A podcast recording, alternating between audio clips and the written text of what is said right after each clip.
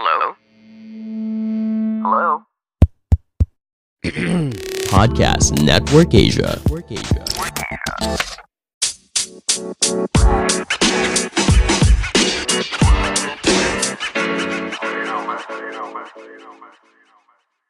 Hello and welcome to another solo episode of the Class Clown podcast with me. I am still Chino Liao. This is still the podcast you listen to where you just hear me talk about a particular subject uh, for about you know a few minutes, not as long as an hour. Kasi di ko pa kaya. How did you guys like that last episode? Um, I hope a lot of you, a lot of you don't seem to know what Kabulastugan is, and maybe that's because I live in my own little bubble. But I'm pretty sure if you're on Instagram, if you're part of some group chat, one way or another, you're going to end up on that page itself.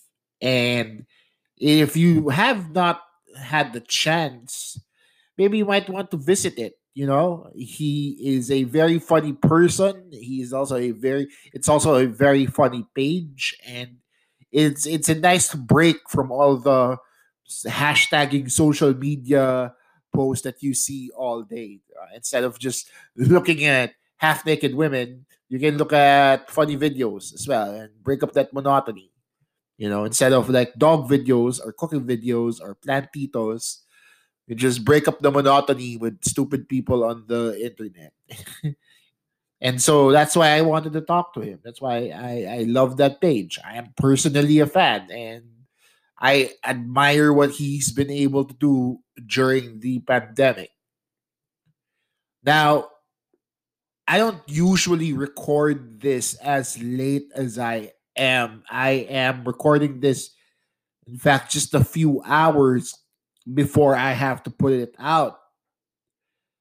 And usually, what will happen is I either have something or I don't. And as evident by season number one, as evident in season number one, ang dami kong gaps sa release. Uh, the, sometimes a week will go by, two weeks will go by, and then I'll just forget to put out an episode.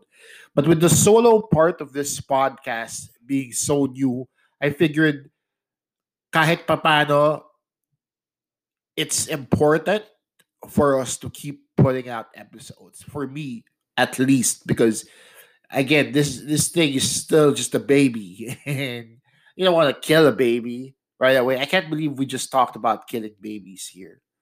Uh, and I've only been talking for about three minutes, so that's a, it's off to a great start, guys. But you know, you don't want to kill it before it ever has room to grow. You know, you want it to build steam and keep going, and and so I figured, despite not having anything to talk about before, I was gonna record anyway. But then I I went about my day before hitting record on my laptop here, and I was listening to a, a podcast eh, about movies called The Big Picture. If you guys are into movies, you want to get into the minds of of what movies are all about, like myself, like what I did. We'll get into that a little bit more later.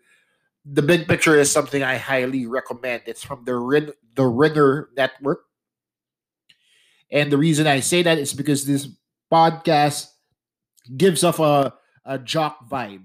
I mean, the Ringer is primarily a pop culture and sports network, and a lot of the podcasts that they produce have that flavor. But the big picture is a lot uh, more focused on movies, and the people who are on this podcast are film critics, yes, but also very avid sports fans. So you'll get a lot of sports references in with your movies, and uh, it's it's something I like listening to.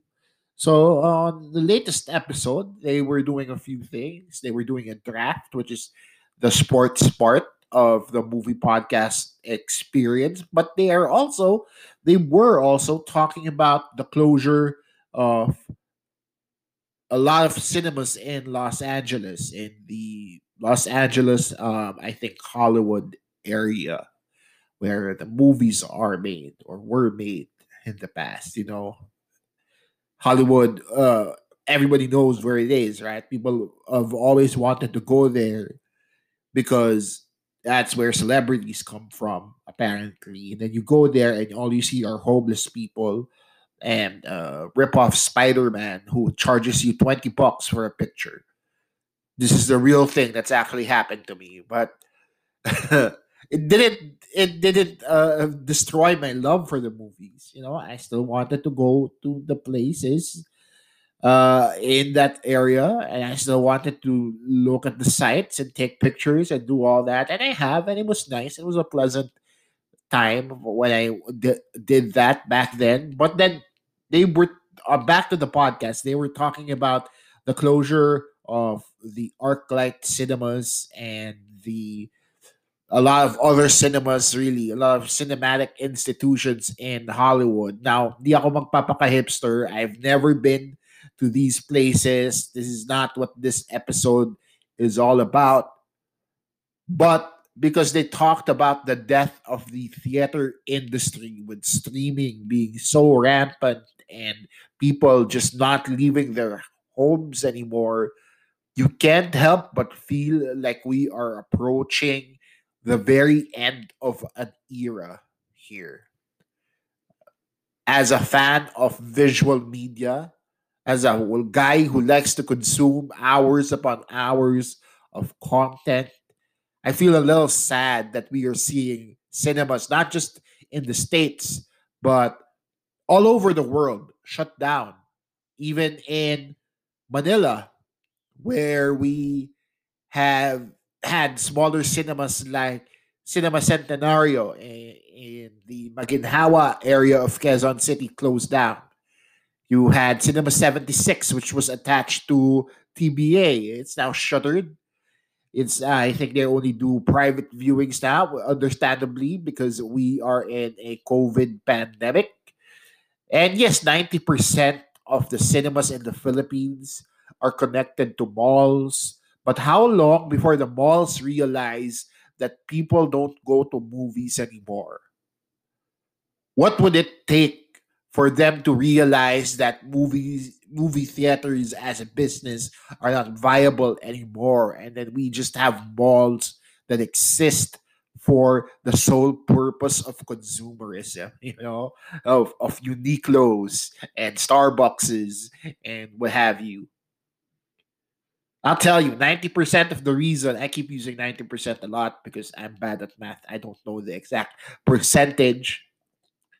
But a big part of the reason why I go to movie uh, to malls is because of movie houses. I think I can count the number of times I've left a mall without uh, buying something that isn't a comic book or a, a, food item or going to the movies. Like I rarely like anong gagawin ko, diba? What will I do? Go inside a Uniqlo, ask them stupid questions like does this come in my size? No, man. am I am I gonna go into like an Apple store and pretend that I want an iPhone just to make small talk? I never got the point of, of window shopping. I never really saw like when people in movies again uh, back to the original theme when people in movies started to window shop and imagine themselves in clothes like i i think clothes are right all right but they, they're never really like they never really got uh, me interested in them you know? Like if there was a cool t-shirt sure i'll put that on but that's not the extent of my uh fashion no- knowledge fashion desires. My main goal for forever stepping inside a mall was to see a movie you know? Whether it be a art house festival uh, an art house festival where from movies like they had in Shangri-La they had a bunch of those French Spanish Japanese film festivals I've even been to some of those uh, I've also been to a John Waters uh, movie festival and a uh, an 80s movie marathon all in Shangri-La. And then I've also stayed up as late as midnight to watch the latest MCU movie. All of that happened just in the last year or last two years, in fact, because 2020 is is horrible. You know, I remember being in line, by, you know, in in the mall, selecting your seat. Remember when that was not even a thing yet? When we had to watch movies and we we could just stay in the theater the whole day and literally nobody would notice. Like uh, nobody would would would hide in the bathroom in between screenings just so the gu- the guards don't notice that you're just there. But then when once the next showing starts you're back in your same seat just watching the thing you missed you know? It's very rare that you're able to do that now. Usually, you'd have to pay for two tickets or be really good at hiding. So I, and now you get to select your seat. You pick the nicest, comfiest spot. Except if you're Robinson Cinemas and they don't let you pick the middle aisle because, quote unquote, they might there might be checkers who want to sit there. I don't even know what they meant by that. But the, go inside any Robinson cinema when you can and you'll realize that the middle aisle, the, the most center part of the theater, is always crossed out on that monitor that lady shows you when you select your seats.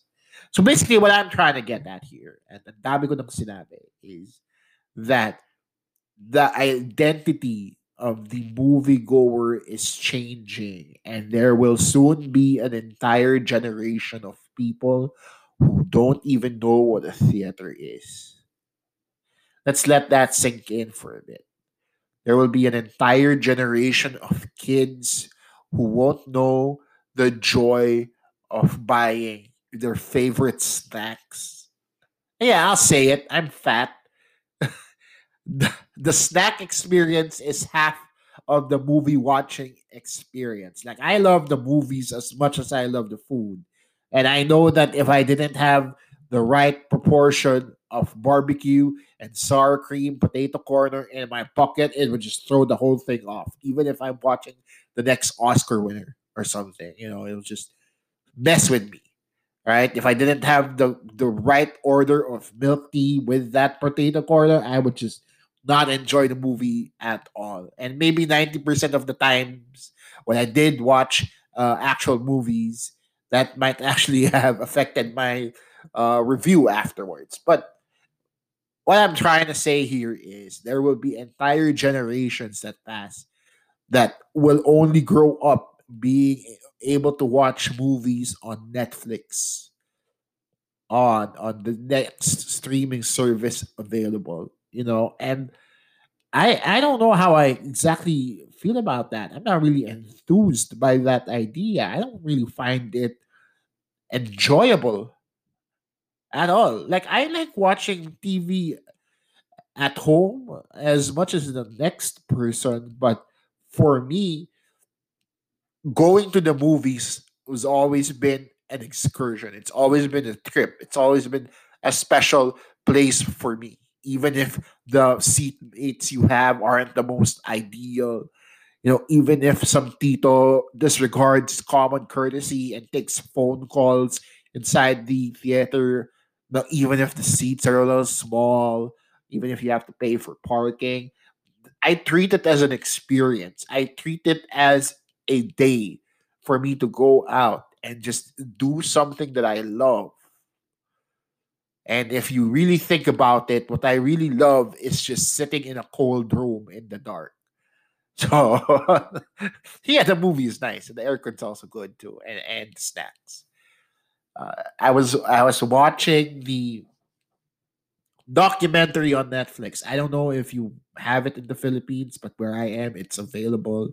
Called The Last Blockbuster, and it's essentially about the very last, the only one remaining uh, blockbuster video in the entire world. We're talking about just, just we're not just talking about the US here. We're talking about the whole world. There is only one left, and it's in Bend, Oregon, in this really small town in Oregon, about eight hours from where I am. And I've I, I've really want I thought about going there.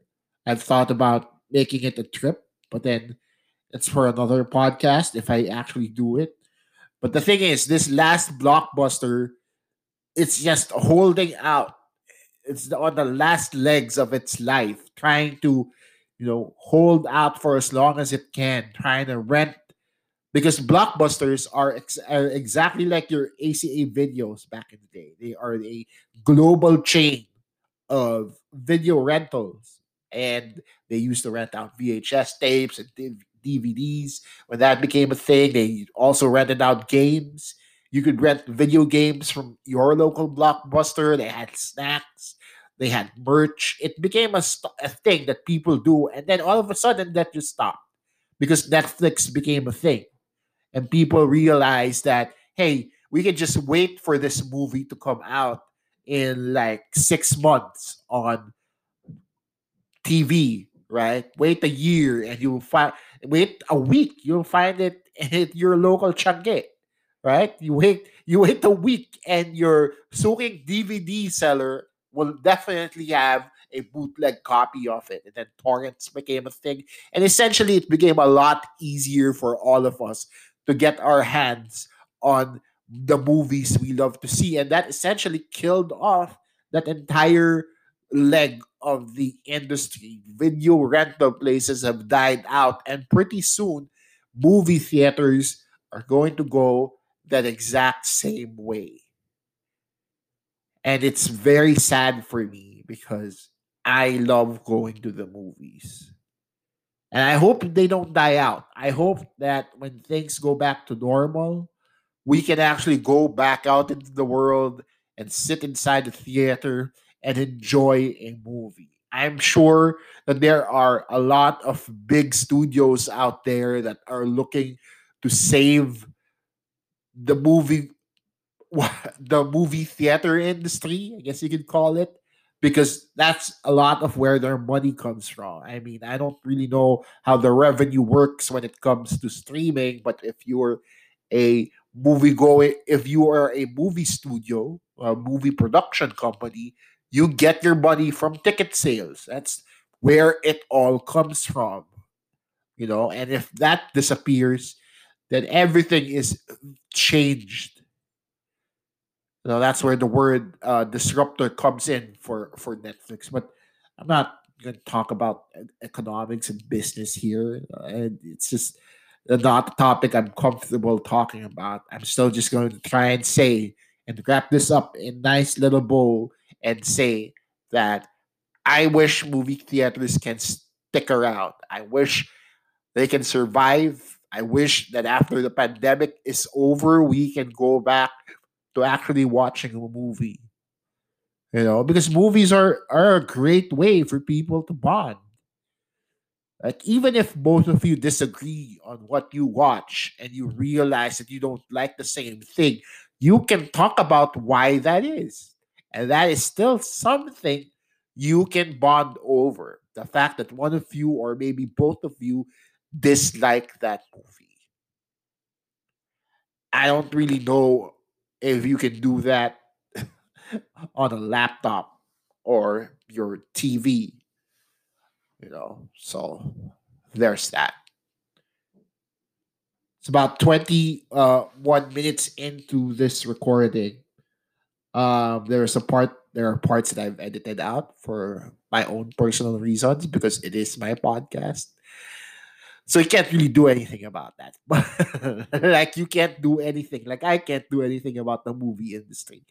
But what I will say is that this love for movies for me is it comes from my love of of movie my love for movies comes from my filmmaking background. I know a lot of people out there who are listening might say, might roll their eyes at me and say, Yes, we get it. You went to film school.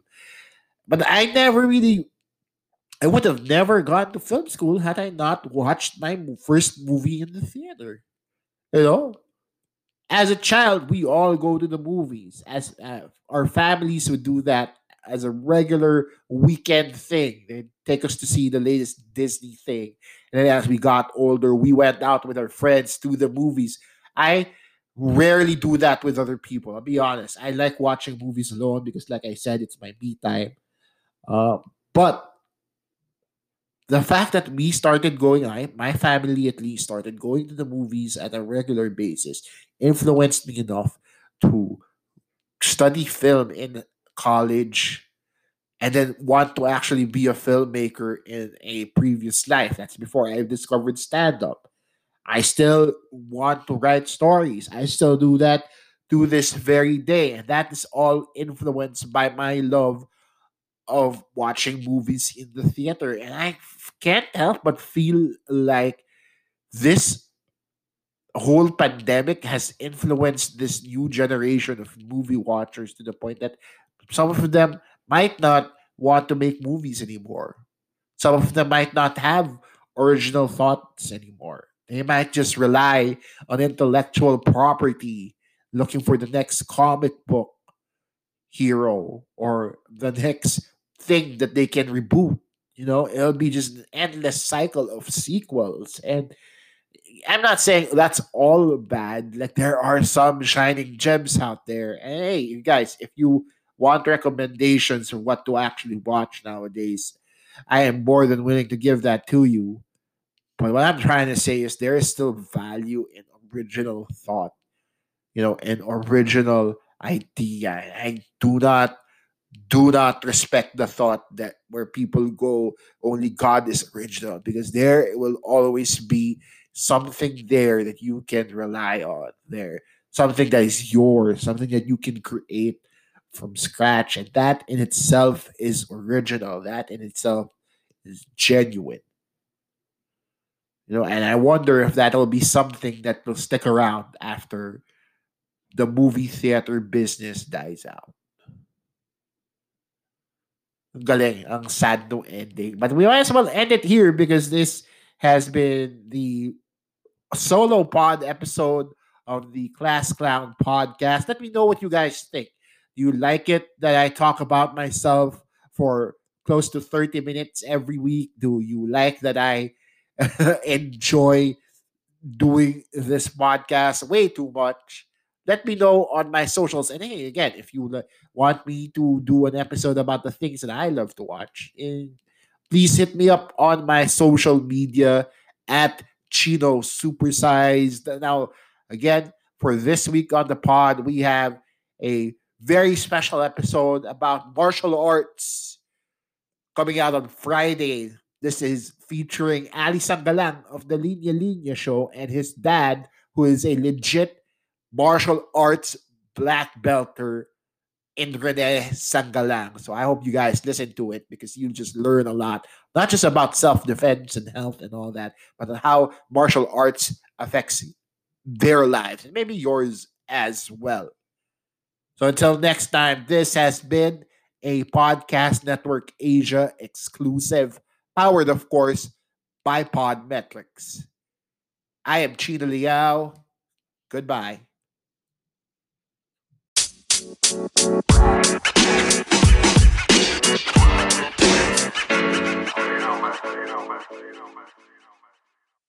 The views and opinions expressed by the podcast creators, hosts, and guests do not necessarily reflect the official policy and position of Podcast Network Asia. Any content provided by the people on the podcast are of their own opinion and are not intended to malign any religion, ethnic group, club, organization, company, individual, or anyone or anything.